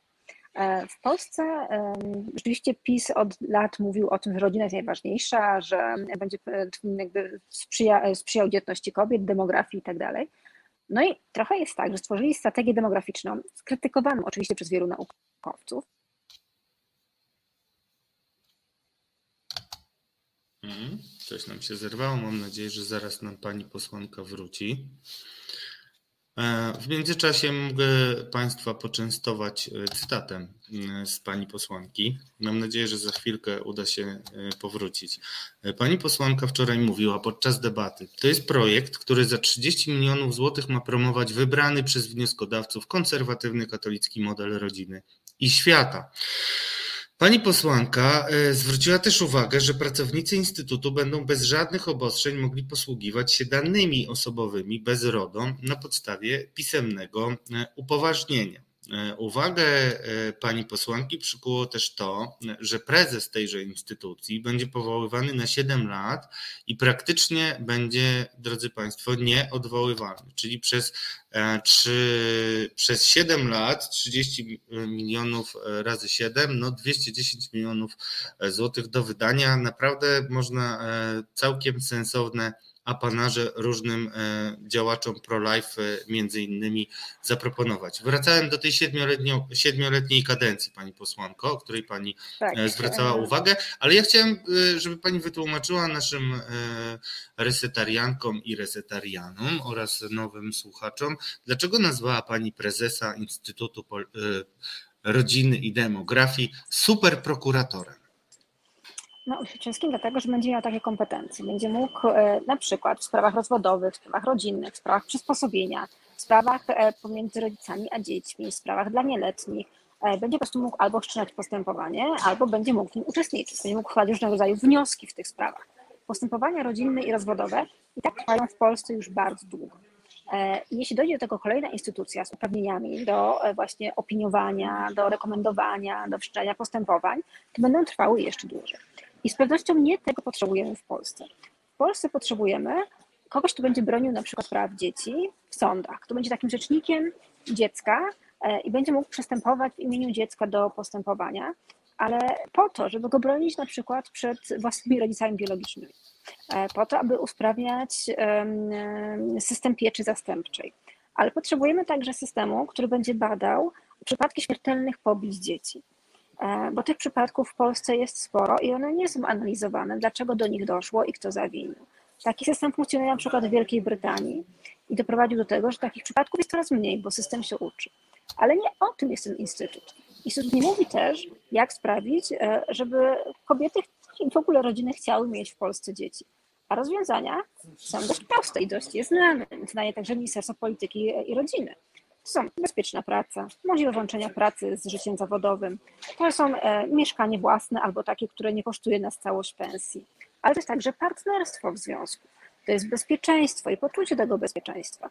Ale zakaz aborcji, zakaz antykoncepcji i właśnie ten strach taki e, przed zajściem w ciążę w Polsce naprawdę nie sprawi, że dzieci będzie więcej. Nie sprawi, że będziemy czuły się bezpieczne. No ja często przytaczam, e, w, kiedy mm, wymieniamy sobie te działania prorodzinne, czyli między innymi walkę z aborcją, bo to jest jedno z działań prorodzinnych według niektórych polityków PiSu, to ja często przypominam, że Nikola Czałszewsku e, zakazał aborcji w Rumunii, bo chciał mieć dumny rumuński naród i potem e, mniej więcej 18-20 lat później e, młodzi Rumuni przyszli i go obalili, więc nie wiem, czy, czy warto moim zdaniem też rządzącym powtarzać to, a przeczytałem to w książce Freakonomia, więc wszystkim polecam zgłębienie tematu, ale mówiąc zupełnie mm, poważnie, to chciałem też E, żeby pani e, przypomniała, że to nie jest jedyny mm, e, jedyny taki niepokojący projekt w ostatnich dniach, który się pojawił, bo dzięki pani koledze mm, Krzysztofowi Brejzie, senatorowi, opinia publiczna zaniepokoiła się czymś, co umownie jest nazywane rejestrem ciąż. E, I chciałem tak w kontekście tego, co też czytałem, kiedy pani nam na sekundkę zniknęła, e, mm, no to dostęp do różnych wrażliwych danych takich instytucji, a takimi wrażliwymi danymi są też dane nie tylko o ciążach, ale też przecież e, do rejestru będą teraz raportowane nawet niektóre środki antykoncepcyjne, takie jak spiralki wewnątrzmaciczne. To może niepokoić. Czy wiadomo coś więcej na ten temat, bo minister mówił, że robicie jako opozycja wiel, wielką znaczy wielkie zamieszanie, a to jest tylko normalna sprawozdawczość. Pewnie w normalnym kraju, w normalnej atmosferze politycznej, gdzie prawa kobiet są respektowane, e, takie narzędzie nawet mogłoby służyć e, po to, żeby po prostu informacja była mm, bezpieczna także dla kobiet w ciąży e, i mielibyśmy zaufanie do instytucji państwa, że nie będzie wykorzystywana przeciwko nam. Ale nie żyjemy w normalnych czasach, nie żyjemy w państwie, które respektuje prawa kobiet, w związku z czym każde takie narzędzie może być przeciwko nam wykorzystane. E, I tak może być także w tym przypadku, że jeśli nawet z prywatnego gabinetu ginekologa taka informacja trafi do rejestru, no to pojawia się pytanie, do czego będzie wykorzystana. A co jeśli zdecydujemy się na aborcję i wyjedziemy za granicę Przypominam, e, możemy dokonać aborcji, możemy e, zamówić tabletki e, do Polski w pierwszym trymestrze ciąży na przykład, możemy wyjechać za granicę, żeby tej terminacji ciąży dokonać i jest to zgodne z prawem, nie jesteśmy za to karane. Z tego nie należy się obawiać. Ale pytanie, czy jeśli taka ciąża pojawi się w rejestrze, nagle ktoś nie zapuka do naszych drzwi i nie będzie pytał, co się stało. I to jest trochę takie narzędzie kontroli nad nami kolejne poza Instytutem Demografii, poza zakazem aborcji, poza ograniczeniem dostępu do antykoncepcji awaryjnej, poza brakiem edukacji seksualnej. To jest taka trochę tworzenie takiego świata, w którym mamy być posłuszne, mamy być podwładne. Naszą rolą ma być tylko i wyłącznie kwestia reprodukcji. Czyli nie w takim świecie chcemy żyć. E, więc każde kolejne narzędzie, które będzie służyło do tego, e, żeby umniejszyć nasze prawa albo sprowadzić nad nami kontrolę, albo będzie wykorzystywany przeciwko nam, no musimy oprotestować. I to nie jest wiele hałasu o nic, bo to jest wiele hałasu o to, w jaki sposób i czy podmiotowość nas traktuje. I na koniec w takim razie jeszcze znaczy, sytuacja kobiet w Polsce pod rządami PiSu. Y, mam nadzieję, że będzie zalążkiem y, wspaniałej historii emancypacji kobiet, bo y, uważam, że udział kobiet w życiu publicznym e, tylko może nam pomóc, więc zawsze staram się tak pocieszać. Ale jeszcze na koniec chciałem spytać o jeszcze jedną rozgrywkę, którą prowadzi Jarosław Kaczyński, mianowicie o te konsultacje, które teraz odbywają się z opozycją, po tym jak PiS wyraźnie ma problemy w swoich szeregach i nawet mówi o tym premier, ze znalezieniem większości dla jakichkolwiek restrykcji. Znaczy, bo ta grupa ludzi, którzy mówią o sanitaryzmie, E, jest e, dużo liczniejsza e, niż się wydaje i między innymi jest zebrana wokół posła Wróblewskiego. Czy, opozy- czy wy jako opozycja jesteście skłonni w tę grę wejść? A jeśli tak, to dlaczego? Jakie racje by za tym przejawiały?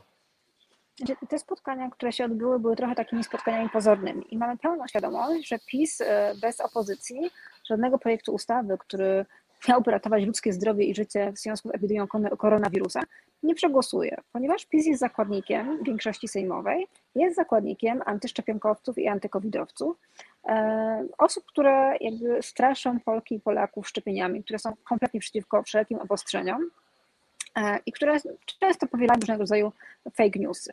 E, więc co trzeba zobaczyć? Najpierw bardzo proszę projekt ustawy na stół, żebyśmy mieli o czym rozmawiać, bo to teraz jest trochę takie bajdurzenie, co by było gdyby, może to zrobimy, może tam to zrobimy i takie wciąganie nas w grę, że nie my tutaj się zgadzamy, e, że, że coś możemy wspólnie zrobić, że popieramy rząd, no już nie popieramy. Ja uważam, że rząd zachowuje się skrajnie nieodpowiedzialnie. E, dzisiaj zmarło w wyniku COVID-u 560 osób. 560 osób, 29 tysięcy zachorowało. Te liczby są zatrważające i przerażające. Gdzie umierają setki ludzi, setki ludzi narażonych e, na zachorowanie i śmierć, dlatego że część społeczeństwa uznała, że się nie będzie szczepić. I dlaczego mam na to pozwolić? Dlaczego mam pozwolić na to, żeby były zajmowane łóżka w szpitalach dla ludzi, którzy chorują na choroby przewlekłe, na nowotwory, na choroby kardiologiczne, dlatego że ktoś postanowił, że się nie będzie szczepił. E, I on może później żałować tej decyzji, kiedy trafi już do szpitala i będzie na łożu śmierci, no ale co z tego przyjdzie, skoro zaraził kolejne osoby? Znaczy, naprawdę, rząd musi wziąć odpowiedzialność nie za to, żeby mieć koniecznie większość w Sejmie, nie za to, żeby koniecznie mieć poparcie większości społeczeństwa, ale za to, żeby ludzie w Polsce nie umierali. I to się nazywa odpowiedzialność. polski rząd totalnie nie wykazuje, mówiąc, że mamy gen buntu. No, Polacy mają gen buntu. No ja się buntuję na przykład przeciwko podatkom i co? Będą zlikwidowane? Nie, nie będą zlikwidowane, ponieważ nich żyje rząd. Krótko i na temat. Dziękuję bardzo w takim razie Pani posłanko e, i życzę powodzenia. To było bardzo dobre wystąpienie wczoraj i myślę, że wielu ludzi e, zwróci na to uwagę, co e, robi poseł Wróblewski, bo skutki mogą być poważne. Dziękuję. Naszą gościnią była Monika Rosa, Nowoczesna. Do usłyszenia.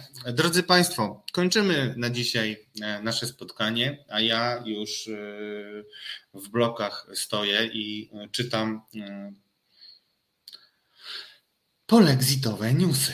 Czyli zapraszam wszystkich serdecznie. Jutro spotykamy się razem z Marcinem Celińskim. Zapraszamy Was na audycję bez wyjścia, audycję, która pokazuje, w co tak naprawdę chce wpakować nas PiS, a tak naprawdę z czego chce nas wypakować. Bez wyjścia jutro o 22, a teraz miejsca nienumerowane. Ja nazywam się Radosław Gruca i kłaniam się Wam nisko. Dziękuję za dziś.